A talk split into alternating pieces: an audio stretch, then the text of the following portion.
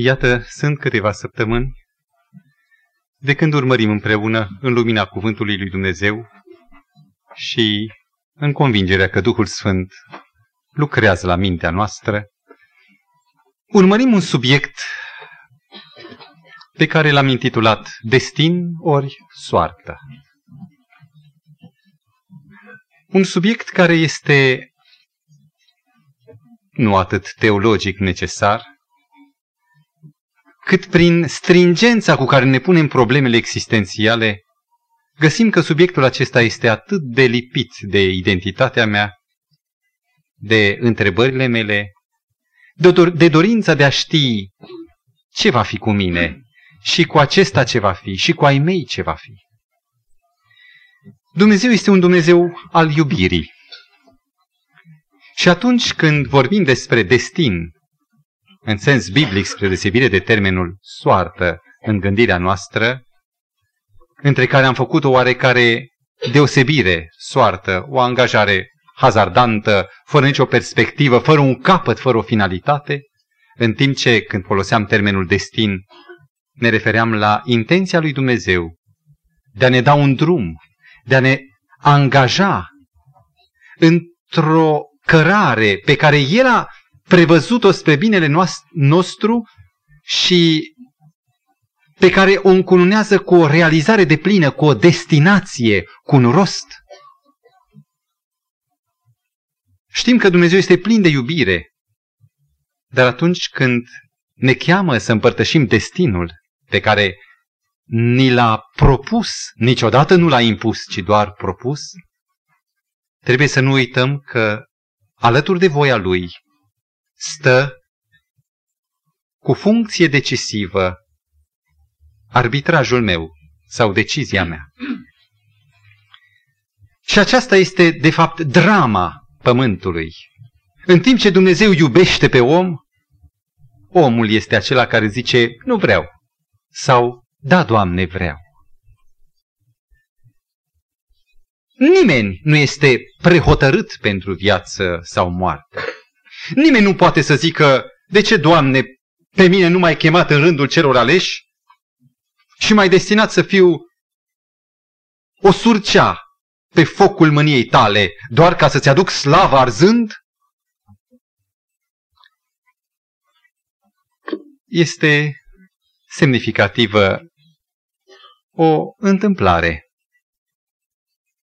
care se povestește despre Leonardo da Vinci pe vremea când se afla în, 1000, în jurul lui 1490 în Milano în slujba ducelui Lodovico il Moro. Ambianța din societatea ducelui îl stârnea, îl stimula pe artistul și gânditorul Leonardo da Vinci și cu ocazie se decisese în preajma acestor ani să exprime întreaga masă umană, întreaga umanitate, nu printr-un portret, ci prin multitudinea de expresii posibile, asamblate toate în jurul acelui semn de întrebare, Isus. Dincolo de o ilustrare a Sfintei Cine, gânditorul, mai mult decât doar un pictor, a vrut să exprime rostul și destinul omenirii. Și în fiecare dintre acești ucenici, grupați în jurul lui Isus, invită pe cei care privesc tabloul să se identifice cu vreunul, cu expresia aceluia, să se regăsească în specificul caracteriologic a unuia sau altuia. Și când a ajuns la redarea chipului Domnului Hristos, când a dorit să găsească cea mai sublimă expresie, cea mai curată expresie, era primul pe care îl făcea, prima înfățișare, primul portret, s-a dus și mult timp a căutat un model. Erau fel de fel de oameni în Milano, erau oameni aleși, oameni simpli. Căuta și în biserică, căuta și în piață. fără să găsească până în ziua când pe unul din drumurile laterale sau drumurile mahalale lor întâlnește un tânăr muntean care coborâse din munții Lombardiei, probabil pentru afaceri. Fața acestui tânăr, expresia lui, lumina cerului Alpilor, toate parcă vorbeau despre liniștea, despre autoritatea lui Isus. Și a spus, prietene, am nevoie de tine, îți ofer bani. Omul asta căuta, o angajare. Cu plăcere. Să și pot să fac aia, pot să fac cealaltă. Ce nu, nu, n-am nevoie decât să stai. Ciudată slujbă. Ce vino și ți arăt. Și îl introduce acolo unde era locul de muncă și spune, uite-te, eu am nevoie de chipul tău ca să le dau pe Isus. Vrei? Te învoiești cu atâția galbeni? Ocazie surprinzător de fericită. Omul primește imediat, se așează să stea și vin banii.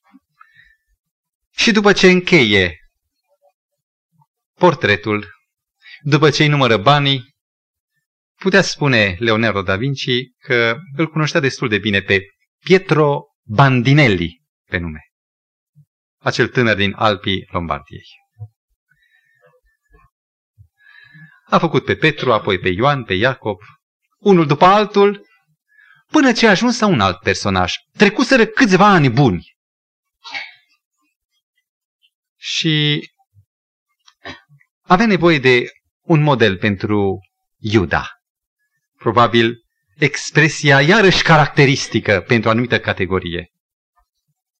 Și merge, caută în stânga, în dreapta și găsește un cetățean, un orășan bine, în Milano, care exprima toată perfidia, toată uh, șiretenia unui cetățean bine așezat cu casa lui probabil, cetățean de bașnă milanez. Și a spus, uite, poate că mă cunoști, am nevoie de dumneata. Aș vrea să spun că munca nu-i grea. Și deodată fața celui Iuda se deschide într-un zâmbet și spune, a, te cunosc, nu ești matale pictorul? Și da, mă bucur, uh, vino să... Păi nu știi că... Ce? Vrei să faci portrete? Da. Păi n-am fost eu modelul pentru Isus? Același Pietro Bandinelli și Isus. În câțiva ani și Iuda. Imaginea aceasta sau relatarea aceasta grește mult. În același om există macazul către Isus și nimeni nu va fi mântuit decât în măsura în care redă caracterul, trăsăturile, viața Domnului Hristos. Și toți cei care vor fi pierduți vor fi incluși în cealaltă mișcare a macazului Iuda. Din două ai de ales un destin. Și amândouă se află în noi. Una din întrebările care rămase descoperită data trecută, încerca să re- rezolve reversul unei alte întrebări și anume cum trebuie să procedezi ca să rămân în destin. Această întrebare o rezolvaserăm. Întrebarea descoperită era cum se poate pierde un om sau cum se poate cădea din destinul fericit și bun pe care Dumnezeu, din dragoste și cu generozitate, fiecăruia i l-a hotărât? Cum poate un om să cadă din destin? Noi spunem foarte simplu, dacă vii la Isus, ești mântuit. Și un adevăr aici. Depinde cât de adânc înțelegi acest adevăr. Pentru că în Evanghelia după Matei, capitolul 7 cu versetul 21, Mântuitorul vorbește avertizând. Mulți vor veni în ziua aceea, mulți vor striga zicând, Doamne, Doamne! Unii care îl identificaseră pe Mântuitorul ca domn al lor, ca unul pe care îl cunoșteau, îi spuneau, Doamne, nu strigând unui străin. Oameni care au venit și ei la Isus. N-a fost și Iuda unul din aceia care a venit la Isus? Și iată că venind la Isus nu se rezolvă totul. Mă cutremur la gândul că din sutele miile care venim la Isus, câți nu putem primi avertismentul acestui drum, acestui destin nenorocit al lui Iuda. Data trecută stabilirăm ceva. Că Iuda nu este un monstru. Iuda nu este o uh, preînchipuire a dezumanizării. Dacă pornim cu viziunea Iudei monstru, probabil că nu ajungem la nicio concluzie. Noi suntem oameni pe pământ și pe picioarele noastre. Iuda nu este nici hrăpărețul preocupat doar de bani, bani și bani. Iuda nu este nici un sabotor care s-a infiltrat în ceata ucenicilor, un fel de element de contralovitură, de comando în grupa celor 12. Toate argumentele le-am derulat data trecută. Recunoaștem cu răsuflarea oprită că Iuda este cel mai prototipic caz, tipul omului foarte de treabă, cu multe bune intenții sau tot ce avea în el era marcat de silință, de hărnicie în a realiza idealuri înalte. Era un om dotat cu capacități, probabil avea și o experiență, o cultură. Și iubiți, frați, acesta este Iuda.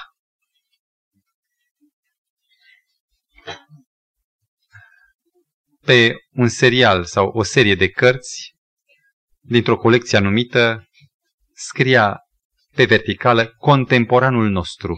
Și în dreptul acestui contemporanul nostru era Herodot, era Cezar, să zicem, era cutare scriitor, cutare filozof. Toți erau prezentați în lumina gândirii actuale. Și aș putea spune, cel mai autentic, că Iuda nu îl vom putea înțelege pe el decât dacă îl privim ca foarte contemporanul nostru, ca unul cu care în foarte multe puncte ne identificăm cu el. Și aș dori ca să urmărim această tragică evoluție, ca să înțelegem mai ușor, secționând cursul în 4-5 etape. Punctul 1 major l-aș numi alegerea sau contactul cu Isus sau intrarea în rândul ucenicilor. M-am tot mirat, citind Evangheliile, cum de a fost Domnul Hristos atât de naiv, încât să-l cheme, să-l solicite pe Iuda, în timp ce Mântuitorul era clar văzător, avea iluminarea Duhului Sfânt în măsură totală și știa mai dinainte cine îl va vinde. Eu n-aș fi făcut-o. Mi se pare și este un mare absurd ca să chem pe acela în apropierea ta, pe acela care știi sigur că îți va surpa tot efortul, toată munca. Dacă admite cineva ideea că Mântuitorul l-a chemat special pe Iuda ca să ducă planul răstignirii la un capăt, acela admite în taină predestinația nebiblică, acea hotărâre mai dinainte, ori așa ceva nu la Dumnezeu. Ca soluție pentru rezolvarea intrării lui Iuda în ceata ucenicilor, este un fragment din Evanghelia după Ioan, capitolul 1, versetul 40 și versetul 44. Am să redau liber. Mântuitorul se întâlnește cu Andrei, de exemplu, îi spune lui Andrei, vino după mine, și Andrei mergând acasă, Andrei, fiul lui Iona, mergând Andrei acasă, îi spune lui Petru, știi că l-am găsit pe acela care e Mesia? Discuție, vino după mine, vezi-l. Și atunci când Mântuitorul se întâlnește cu Andrei a doua zi, mai vine încă cineva cu el, acesta fiind viitorul Petru, apostolul încercat. Același fapt se întâmplă cu Filip, pe care Domnul îl cheamă, vino după mine, dar Filip la rândul său merge și îi spune lui Natanael, vino și tu după mine ca să-l vezi pe Isus. Înțeleg din raportul Scripturii că nu pe toți ucenicii Mântuitorul i-a chemat personal. Unii au fost chemați direct, cum a fost Andrei și Filip, alții au fost chemați indirect, prin apelul pe care ucenicii îl făceau. Și Mântuitorul, pentru că fiecăruia îi pune un destin fericit înainte și divinitatea lui stă în faptul că nu alege în mod special pe unii, oamenii se aleg singuri, e drept, dar nu îi preferă pe unii față de alții, Mântuitorul îi primea și îi punea și pe ei pe lista de rugăciune și de muncă sufletească a fiecărui ucenic.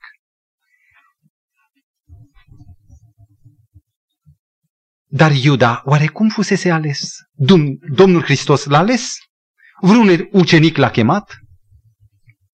În Evanghelia după Matei, capitolul 8, găsim un fragment care se referă la Iuda. Nu este specificat ca atare, dar un, o studiere atentă dezvăluie că identitatea acestuia care se adresează Mântuitorului se suprapune cu a lui Iuda. Citesc. Atunci s-a apropiat de el, de Isus, un cărturar și a zis, Învățătorule, vreau să te urmezi oriunde vei merge. Este Iuda. Văzând aglomerarea noroadelor și a unor aleși în jurul Mântuitorului, văzând minunile, ascultând uh, împlinirea unor profeții mesianice pe care Mântuitorul le arăta către sine și văzând și chipul Mântuitorului, văzând caracterul lui, Iuda este convins că acesta este Mesia, nu mai are niciun dubiu. Și pentru că visase de mult o împărăție și visase de mult să lucreze el cu mâna lui, cu eforturile lui, cu toate capacitățile sale pentru împărăția aceasta și pentru că dorea că, ca lucrând pentru împărăție să primească și răsplata unui cel mai bun lucrător, Iuda se hotărăște, pândește un moment când erau numai ei și se apropie. Se pare că unii din ucenici îl cunoșteau. Îl cunoșteau ca un tip reprezentativ, ca un cărturar cu multe relații, cu o cultură aleasă, cu o avere frumușică, unul care avea autoritate în fața oamenilor, în gura căruia se uita poporul sau să asculte un adagiu sau o maximă.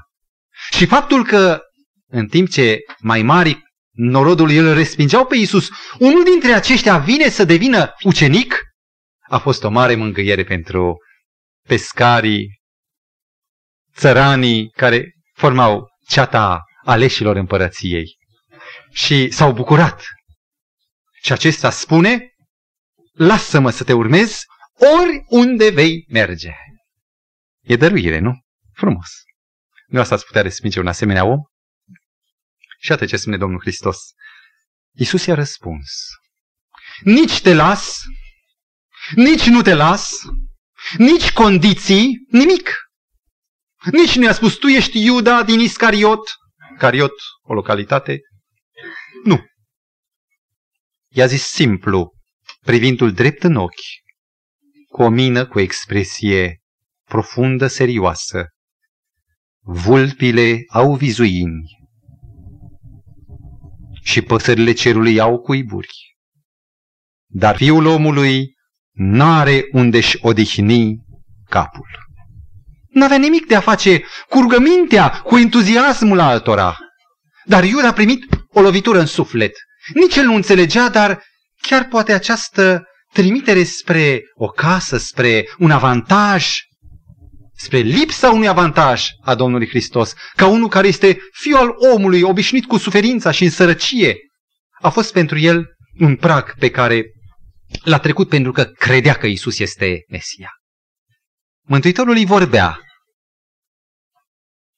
Viziunii entuziasmante care se afla în gândul lui Iuda, care credea că Isus va fi regele. Potentatul de mâine și lângă care e atât de onorabil acum, în exil, dar mâine pe tron sau lângă tron, să fii primul său ministru. Vulpi sunt mai fericite ca tine, păsări au un cuib, pregătește-te, zice oriunde, schimbă-ți mentalitatea, fiul omului nu are nimic pe pământul acesta. Spuneam că Iuda îl alege pe Domnul Hristos și Mântuitorul, pentru că se vedea din ochii ucenicilor stăruința, primește-l. Poate unul, poate Petru a zis, Doamne, suntem atât de mici, măcar unul să fie reprezentativ, cu capacități, format. Și Mântuitorul nu zice nici da, nici nu, și îl acceptă prin tăcerea sa pe Iuda. Dintre toți ucenicii, singurul care avea un merit în faptul că era acolo era Iuda. El era singurul care alesese pe Isus. Nu era aceasta un lucru deosebit? Nu știu. Aș vrea să citim Ioan 15 cu versetul 16. Primele cuvinte. Nu voi m-ați ales, spune Domnul ucenicilor, nu voi m-ați ales pe mine, ci eu v-am ales pe voi. Și această subliniere insistentă este un indiciu că acela care alege, care cheamă în slujire, într-o lucrare specială, întotdeauna este numai Dumnezeu. Niciodată omul nu e capabil să aleagă. Totdeauna când eu aleg pe Dumnezeu, vă rog să rețineți, totdeauna când eu fac o alegere, întotdeauna alegerea mea este țâșnită emană din egoism. ăsta eu. Natura mea e egoistă. Și când eu zic, ar fi bine să-L aleg pe Isus, întotdeauna alegerea mea este rea, este neautentică, este motivată egoist. Omul nu l-ar putea niciodată alege pe Dumnezeu, pe Isus. Totdeauna mai întâi Isus alege, mai întâi Isus prinde corzile rupte ale inimii, le înnoadă în funia sa și le trage spre dragostea sa. Și omul întotdeauna recunoaște tu, Doamne, m-ai adus aici, Tu ești vrednic pentru tot ce am făcut eu, pentru că Tu m-ai ales, Tu m-ai băgat în lucrarea aceasta și slava e numai a Ta. Iar acum când omul alege, sună fals. Vă amintiți Moise, cum a fost ales? Nu mă alege pe mine, stăruia el, trimite pe cine vrei, dar nu pe mine.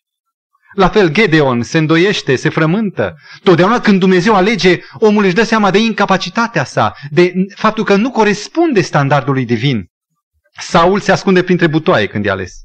Și Ieremia stăruiește, nu mă trimite, sunt un copil. Totdeauna alegerea lui Dumnezeu e o povară pentru egoism. Și omul nu poate să intre sau să accepte alegerea decât renunțând la egoismul său. Ori de data aceasta Iuda alege, știți din ce gând? L-am mai spus din gândul egoismului foarte pregnant, deși bine ascuns.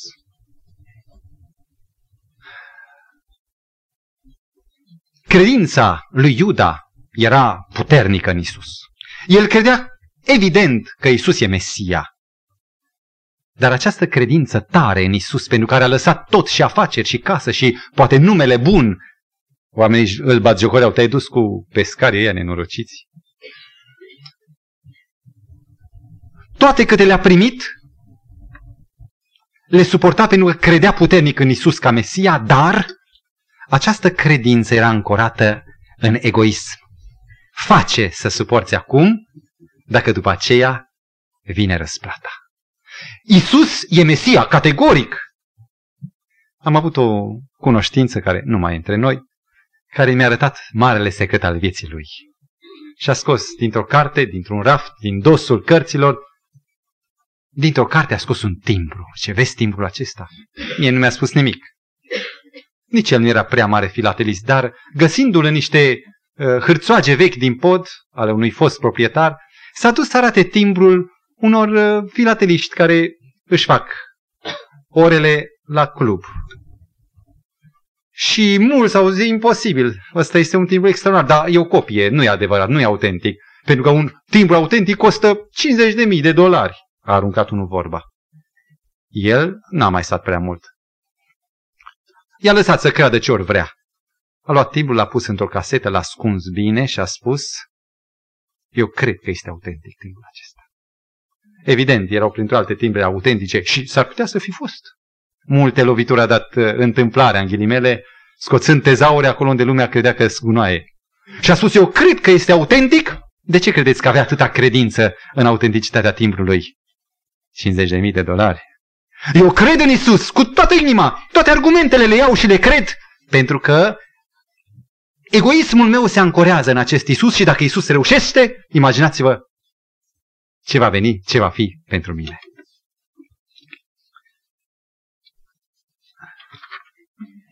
Să nu credeți că egoismul este ceva negru. Să nu credeți că este acea trăsătură uh, legată mai ales de mâncare, de bani, de haine. Există și un egoism multicolor în care se include și binefacerea, se include și respectul pentru altul, se include în cel mai crunt egoism, de exemplu, cinstea, moralitatea, un om respectabil. Singura problemă este că toate acestea, binefacerea, respectul, cinstea, moralitatea, care sunt uh, curente, sunt toate până la o limită, până când convin eului, egoismului până la disconfortul egoismului. Cineva îmi spunea, o femeie respectabilă, nu trebuie să fii credincioasă, vorbea despre dânsa, ca să fii bună. Uite, eu am bătrânii ăia, le duc mâncare, le iau lapte de două ori pe săptămână, ă, fac cu tare servicii și la altul. Nu-i nevoie ca să mi se spune eu fac binefacere și făcea. Ceea ce nu vedea că toate aceste binefaceri erau până la până unde îi conveneau. Când nu-i mai convenea, când eul era lezat, n-avea, n-am. Aici este linia. Egoismul este implicat și cu aspecte pozitive până la sau în funcție de eu. Și pentru că Iuda credea, încă nu știa ce îi poate rezerva acest tip de credință când este în funcție de eu. Știți cum este cu acest macaz? Cineva venise, un bărbat, frecventase un timp destul de mare adunările. Era convins, era entuziasmat, se topea de bucurie și la un moment dat spune, nu știu ce s-a întâmplat cu mine, că s-a întâmplat ceva, parcă nu mai am această încredere, nu mai văd, nu mai am viziunea, Parcă am îndoiel. Nu cumva e totuși o politică, o înșelăciune? Știți ce se petrecuse? El nu știa ce s-a petrecut cu el. Cred că dumneavoastră și cum ne știm pe baza Bibliei. Eul trăsese un macaz. Până unde îi convenise firii lui, Isus era autentic, el. Dar de unde cerințele, pretențiile lui Isus intrau în conflict cu Eul, cele mai puternice argumente deveneau argumente slabe și prilejul de îndoială.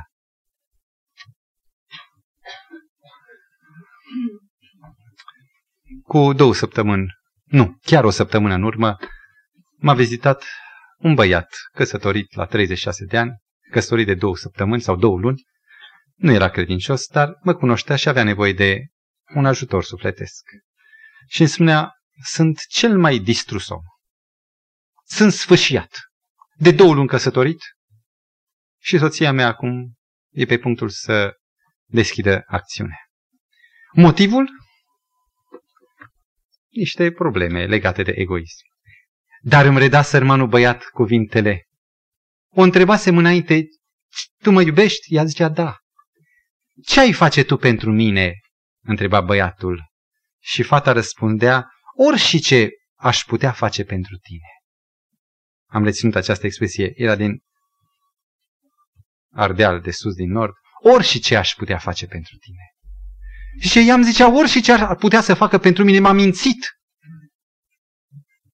Eu nu cred că ea l-a mințit.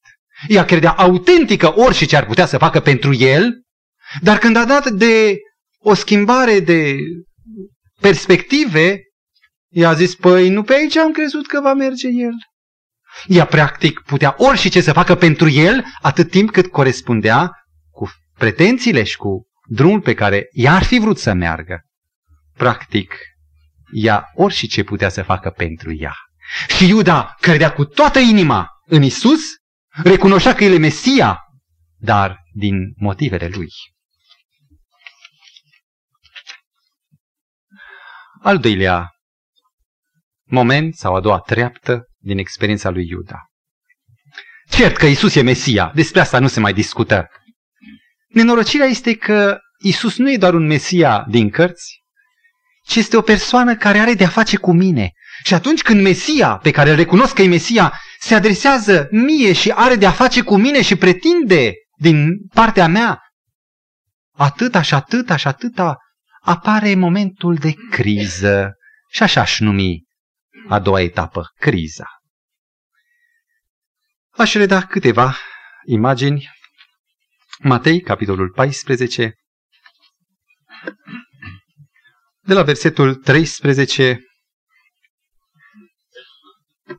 la Isus și la ucenici a ajuns vestea că Irod, tetrarhul, tăiase capul lui Ioan Botezătorul. Și Mântuitorul fusese cuprins de durere. Dar partea cea mai șocantă a fost pentru ucenici. Oare nu știa acest divin sol al cerului, nu știa că Ioan așteaptă eliberarea? Și sunt sigur că Iuda încerca și nu reușea să-și sugrume gândurile de răzvrătire. De ce n-a eliberat Isus pe Ioan? Nu cumva există ceva care nu merge? Viziunea sfârșitului tragic este aștenea în fața lui Iuda el ar fi vrut să se poarte acest minunat învățător altfel. Teoria ca teoria, dar practica e ceva. Trebuia să fie mai activ, mai direct, mai agresiv, să-l fie liberat, doar avea putere. Un cuvânt și ușile s-ar fi deschis de la temniță. Și în capitolul 14, în continuarea acestor gânduri, mi se vorbește despre miracolul înmulțirii pâinilor. Când din amărăciunea deznădejdei se produce un miracol, o minune, Mântuitorul înmulțește pâini, mulțimi sunt hrănite, cinci mii se satură și entuziasmul lui Iuda se animă din nou. Va să zică totuși, chiar dacă a fost o greșeală, o slăbiciune, e totuși plin de capacități. Acum e momentul entuziasmul era general. Oameni care văzuseră pentru prima dată strigau Osana fiului David! Și ucenicii erau ca niște uh, perso- persoane din garda de onoare și Iuda a intuit momentul de aur. Cu cuvinte mari îndeamnă pe oameni să-l ia și să-l facă împărat. Găsiți acest fragment în Ioan 6 cu versetul 15. Și Isus spune acolo, știind că norodul avea de gând să-l ia cu sila și să-l facă împărat, a dat repede drumul norodului, a poruncit ucenicilor să intre în corabia, iar el, iar el a rămas singur pe munte. Asta a fost o lovitură adâncă. Când era un moment prielnic să lucreze logic, îndreptățit, nu era el vestitorul și întemeitorul împărăției, atunci Isus iarăși îi strică planurile. Și vă amintiți de uh, experiența dramatică, nereușită, eșuată a lui a cetei celor 12 în corabie când marea se agită și cât pacii să-i cufunde. Toate se datoreau frământărilor și nemulțumirilor. Am fost niște proști. Iar cel care era conducătorul acestei inițiative și acestui șir al gândurilor era Iuda. Unde era conflictul? Care era criza? Viziunea personală despre împărat și împărăție pe care o nutrea Iuda era o viziune logică, o viziune plină de judecată, conform Scripturii. Avea discernământ atunci când iubea această viziune. Totuși, viziunea aceasta a lui nu se potrivea cu planurile lui Dumnezeu. e șocant atunci când știi că este logic și Dumnezeu spune nu. Când viziunea ta bună pentru slava Lui nu se potrivește cu planurile Lui pentru tine și activitatea ta. Dumnezeu nu vrea împărăția. Mântuitorul nu vrea împărăția. Vrea pentru cei 12 o altă experiență pe care miopi ucenicii nu o vedeau și anume dorea să se integreze în programul de ucenicie. Ce însemnează ucenicie și ucenic? Din slavonă ucit, ucenic, adică învăță, a învăța, învăță cel. Ce însemnează programul ucenicului? Vă rog, prindeți acest răspuns, ce însemnează a fi ucenic, pentru care are mod fundamental de a face cu Iuda și cu noi. Păi, ucenicie însemnează învățare. Mai întâi teoretică, apoi practică. Aceasta aș putea să spun eu. Biblia este o carte groasă, o enciclopedie. Tot să o înveți, o viață. Și totuși, ucenicie nu însemna aceasta. Omul nu este ca o carte cu foaia albă nescrisă, în care, învățând, în mod pozitiv, să tot scrii și să umpli cartea într-o viață. Omul din nefericire nu e o carte albă, o foaie imaculată, ci o foaie, o carte greșit scrisă, cu greșeli puzderie. Și ca să poți scrie în cartea aceasta, ca să poți învăța, trebuie mai întâi să experimentezi dezvățarea golirea, eliberarea de sine. Ce grea este aceasta! Și cum se realizează dezvățarea ca apoi să se poată înscrie noua învățătură? Atitudinea de bază a uceniciei, a dezvățării mai întâi, este predarea. Mă duc la medic și el se va atinge de trupul meu. Știți că există un articol în Constituție, garanția integrității corporale. Și omul acela, știu eu ce va face, nici măcar nu pot să mă uit. Și face ce vrea. Nu poate însă avea loc această operație decât dacă eu mă predau. Dacă eu accept rolul meu de pasiv față de lucrarea sa. Și dacă se realizează această atitudine de bază, predarea, atunci poate avea loc și actul următor, învățarea care merge și ea pe un tipic specific, deosebit. Știți pe ce anume merge învățarea biblică? De fapt, o știu nu numai cei care au mânuit Biblia, ci și adevărați ucerici. Merge nu pe învățare așa selectivă, logică, ci merge pe copiere mari maestri în muzică, în pictură, au devenit mari maestri cu stilul lor propriu, pentru că în perioada uceniciei au învățat să copieze foarte bine pe maestrii la care erau ucenici. Și se știe că lucrările de început ale marilor maestri întotdeauna reflectă amprenta acelui care i-a învățat pe ei, pe care i-au copiat cu strășnicie.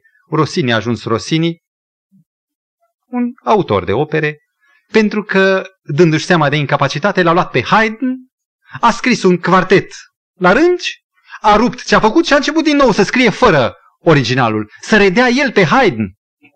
Și așa și-a format un stil armonic, clasic. Copierea este calea pentru învățare. Efeseni 4,20 ne descoperă că așa gândea Pavel. El zicea, căci n-ați învățat așa, nu de la Hristos sau prin Hristos, ci, vă amintiți, n-ați învățat așa pe Hristos. Hristos trebuie învățat, nu din gura lui, ci chiar El. Și aici este punctul critic în religia creștină. Am ajuns la o problemă majoră în care toate religiile pe de o parte, și religia creștină autentică, din nefericire există și religii creștine neautentice, stau față în față și în opoziție. Știți care este obiectivul religiilor neautentice?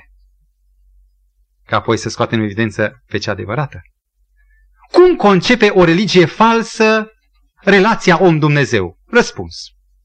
Obiectivul principal este închinarea, adorarea, un fel de a da tribut Dumnezeului căruia te închin, cu o adăugare. În condiția naturii tale egoiste, în condiția ta de om. Eu sunt așa, dar important e că zic, Doamne, te recunosc ca Dumnezeu, mă închin și te ador. Iar eu aduc această adorare în condiția mea firească păcătoasă. Așa concep în general religiile, așa sunt concepute religiile în mintea omului. Religia creștină autentică stă față în față cu toate acestea și zice nu e adevărat. Obiectivul prim al religiei nu e închinarea. Obiectivul prim al religiei nu este beneficiul lui Dumnezeu ca El să ia ceva de la noi. O adorare, un, o rugăciune, un aleluia. Dumnezeu n-a întemeiat relația sa pentru sine, ca El să se preamărească din gurile noastre. Ci religia creștină este întemeiată pentru noi, pentru beneficiul nostru, pentru folosul nostru. Și obiectivul prim, în sensul de la Dumnezeu către om al religiei, este recalibrarea omului rău și păcătos. Este recondiționarea lui. E o recuperare prin transformarea lăuntrului păcătos în, prin naștere din nou într-un lăuntru după chipul lui Dumnezeu. Și aceasta însemnează prin moartea eului a egoismului său. Observați marea deosebire.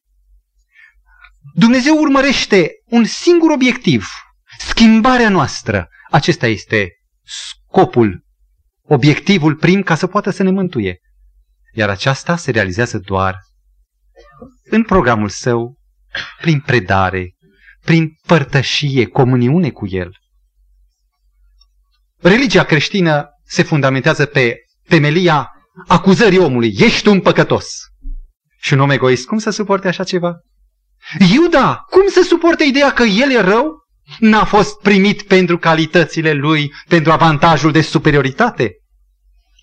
Egoismul naște o roadă firească care este complexul de superioritate. Eu sunt bun. Egoismul mai naște încă o roadă, sensibilitatea la opiniile altora despre tine. Și atunci când Iuda vedea cărturarii și farisei vorbind de rău pe ucenici și pe Isus, tare îl durea. Nu era atât de rece ca ceilalți. Egoismul naște și dorința beneficiului personal. Să nu credeți că Iuda avea în primul rând ca obiectiv arginții. Era ceva minor, deși se încadra în beneficiul lui, gând cu care venise la Domnul Hristos. Și iată că Ioan Botezătorul nu fusese liberat. Unde este biruința micei noastre grupe? Și Iisus n-a primit coroana? Nenorocire. Varianta pe care Iuda o oferea Domnului Hristos era Eu voi acționa pentru tine, învățătorule. De aceea și ales singura slujbă în ceata celor 12 în care putea el face ceva pentru Domnul. Știți care a fost aceasta? Casier. Măcar să administreze puținul fond, el să facă ceva pentru Domnul. El s-a oferit. Iar Mântuitorul oferă acestui Iuda intrus o altă variantă. Eu, Domnul, voi lucra pentru tine și în tine. Și găsește că în slujba de casier este cea mai bună ocazie ca Iuda să învețe slujirea neegoistă. Să învețe să se gândească la alții și nu la el. Iuda niciodată n-a intenționat să uzurpe pe Mântuitorul ca împărat. El niciodată n-a aspirat la coroana de împărat. El vrea pe Isus ca împărat, dar pentru sine. Etapa treia. Cotitura. La scurt timp, în același capitol din Ioan 6, unde Iuda resimte eșecul că Mântuitorul n-a primit să fie împărat, în același capitol 6, aflându-se în Capernaum, Mântuitorul ține o cuvântare despre pâinea vie. Și în timp ce ceilalți 11 ascultau fermecați de adâncul învățăturii, în timp ce alți, mulți ucenici, cârteau împotriva unei asemenea învățături totalitariste, prea mult cere acesta, să fim chiar uh, dependenți, să trăim exclusiv prin el.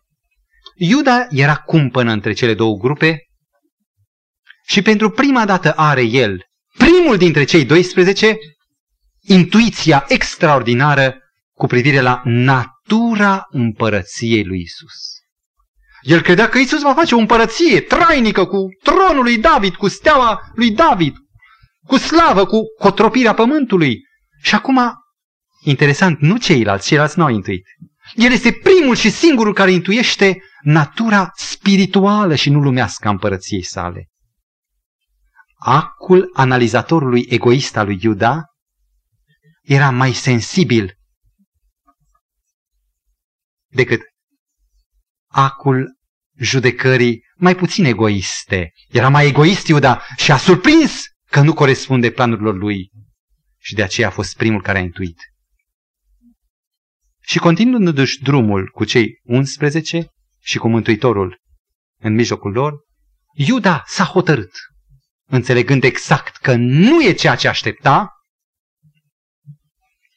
s-a hotărât să meargă totuși cu ei, dar să nu se lipească atât de strâns de Mântuitorul încât să nu se poată desface. A hotărât să vegheze și, spune pana ispirată, a vegheat. Este momentul în care decide să mai slobozească puțin din entuziasm, din simpatie, din unirea sa cu Isus. Etapa patra, căderea sau prăbușirea. Suntem în capitolul 26 din Evanghelia după Matei. Se apropiau evenimentele de care Mântuitorul vorbea adesea. Se aflau în casa lui Simon, leprosul, fostul lepros din Betania, atunci când o femeie păcătoasă, iertată, presupusa Maria Magdalena, vine în nechemată la cel ospăț și frânge gâtul vasului de alabastru, turnând mirul de mare preț, mirul parfumat, peste picioarele Mântuitorului și le ștergea cu părul capului și le uda cu lacrimile ei. Iuda era de față. Și atunci când a văzut gestul Mariei, a fost șocat pentru două motive. Mai întâi de toate, gestul Mariei era ca pentru un suveran, ca pentru un împărat, ca pentru un potentat, adevărat stăpân. Ori Iuda hotărâse în inima lui că poate nu e chiar el stăpânul, Mesia, împăratul. El avea rezerve, în timp ce ea n-avea. Era un lucru care intră în conflict. Dar ceea ce îl deranjase cel mai mult este că Maria, în această frângere a vasului și vărsarea mirului de nard, de mare preț, exprimase predarea totală, consacrarea totală, fără rezerve, în timp ce el era acolo martor și avea atâtea rezerve. Și atitudinea ei față de atitudinea lui provoca conflict. Și atunci Iuda, cu multă autoritate și cu credit la ucenici, șoptește nebunie. E risipă. Vorbind împotriva ei, Iuda vorbea de fapt împotriva acelea care admisese, care accepta în loc să dea un picior, femei aplecate, accepta această lucrare și această ungere. Și el vorbea împotriva femeii. Este o risipă. Banii aceștia se puteau da săracilor. Iată bine, binefacerea la egoist. Se putea da săracilor. Și Mântuitorul îi ripostează pe săracii aveți totdeauna cu voi. De ce îi faceți supărare? I-a făcut un lucru bun pentru mine. Și ori de oriunde se va vesti Evanghelia, se va spune și ce a făcut ea. Și aceasta a fost o lovitură indirectă pe care doar Iuda o primește și de care el, el e foarte conștient, direct în inimă, din care înțelege că Mântuitorul, fiind în dezacord cu părerea lui, acuză și condamnă punctul lui de vedere. Atât a fost dejignit, încât Ioan 12 cu 4, Iuda se hotărăște în seara aceea să facă prima incursiune, prima încercare de învoială cu mai mari norodului, să-l vândă pe Isus este, după părerea lui, momentul ca, ca Iuda să ia în mâna sa destinul micei grupe și destinul acestui învățător, puțin cam prea idealist. El n-a fost jignit pen, pentru o manifestare nereverențioasă a Domnului Hristos. Nu. El a fost jignit pentru altceva. Pentru faptul că Isus era același încuiat și îngust, în loc să vadă adânc și să-i dea dreptate și lui și viziunilor sale. Și va găsi el o metodă prin care să-l determine pe Isus să ia în considerație și inteligența și aportul său atât de desconsiderat. Să fi slujit oare Iuda trei ani și jumătate degeaba, fără ca să-și realizeze visurile sale înalte? Era inadmisibil. De mai mult timp nu trea această neîmpăcare că el stă de fapt degeaba și de aceea mai lua uneori din pungă și apoi din ce în ce mai des din pungă ca o motivare că el de fapt nu slujește degeaba și că de fapt cauza lui Isus e și cauza sa per proprie și banii lui Isus sunt și banii lui. De fapt, el se plătea numai atunci când făcea servicii, pentru că nu putea suporta ideea că slujea zadarnic, fără niciun orizont, fără vreo perspectivă omenească. Când s-a dus la preoți și s-a înțeles cu ei, Iuda știa ce face. El știa că nu-l vinde pe Isus, că nu-l tărdează. El față de Isus avea o iubire, nu ca ceilalți ucenici, sentimentală, ci o iubire adevărată, activă. Voi lupta pentru el în ciuda lui, și-a zis el. Pentru binele lui toate acestea le voi face. După cum un părinte își bate copilul, așa am să fac și eu față de acest învățător. Și ultimele evenimente peste care sunt silit să pășesc mai grabnic. Ioan 13. Iisus spală picioarele lui Iuda. Observați prima reacție a lui Iuda atunci când Isus se apleacă și ia piciorul lui, murdar, noduros, și îl spală cu toată iubirea. Valuri de iubire curgeau din inima lui Isus către Iuda. Și Iuda, văzând această zdrobire, această dragoste, se cutremura din toate fibrele ființei sale și a fost cât paci să renunțe, să spună, Iisuse, sunt un nebun. Și egoismul trage macazul. Și același act care pentru Iuda până acum fusese un motiv de cutremurare, același act devine un, o piatră de poticnire. Nu se poate ca Isus să fie rege din moment ce el spală picioarele ca un serv.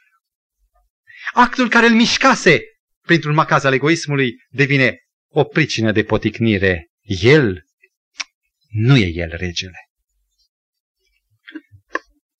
Și după Sfânta Cină, Matei 26 cu 25 și Ioan 13 cu 26, Mântuitorul spune, unul din voi mă va vinde. Cine? Doamne, nu e așa că nu sunt eu? Punea un original întrebarea ucenicii. Așa e că nu sunt eu? Nu, Doamne, nu cumva sunt eu ca la noi, ci invers sună în original, negativ. Și la sfârșit, stârnit de uh, ochii iscoditori ai ucenicilor, pentru că numai ei nu întrebase, oare sunt eu? Iuda în cele din urmă întreabă și Mântuitorul îi spune, da, tu ești. Și ca să fie și mai clar, ucenicii, Doamne, cine te va vinde? Că n-au înțeles, era imposibil. Iuda, mai marele, fruntașul, el spune acelui care îi voi întinde bucățica, acela este. Și a bucățică o moaie în zeama mesei lor și întinde bucățica lui Iuda. Șocat de această focalizare directă, două gânduri se zbat în Iuda. Renunță. Nu, nu-ți dai seama că știe? Ești descoperit. Și privirile ucenicilor se îndreaptă mirate spre Iuda și celălalt gând biruiește și anume va să zică știe. E totul bine. Dacă știe, înseamnă că e de acord. Dacă nu îmi spune direct, înseamnă că și el vrea. Curaj, ajută-l să se facă împărat în ultimul ceas. Și iese Val Vârteș, mergând spre mai mari norodului, care așteptau finalizarea tranzacției.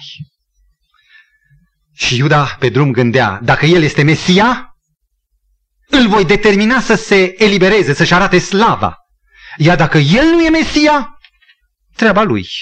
Și o rămân cu un minim câștig de trei ani de slujire. El tot însă credea, avea convingerea că Isus nu se va lăsa prins, nu se va lăsa batjocorit, pentru că a vorbit clar despre o împărăție. Și Iuda îl vinde pentru binele, pentru succesul lui Isus. Stimați frați, dacă religia însemnează provocare și condamnarea egoismului, atunci sunt doar două variante pentru oricine din cei ce ne aflăm în sală, din cei ce am venit la Isus. Varianta întâi. Fie eul e izgonit din inimă, intră Isus total în inimă și omul este astfel condus la ascultare și subordonare și ca efect se realizează destinul, care este fericire.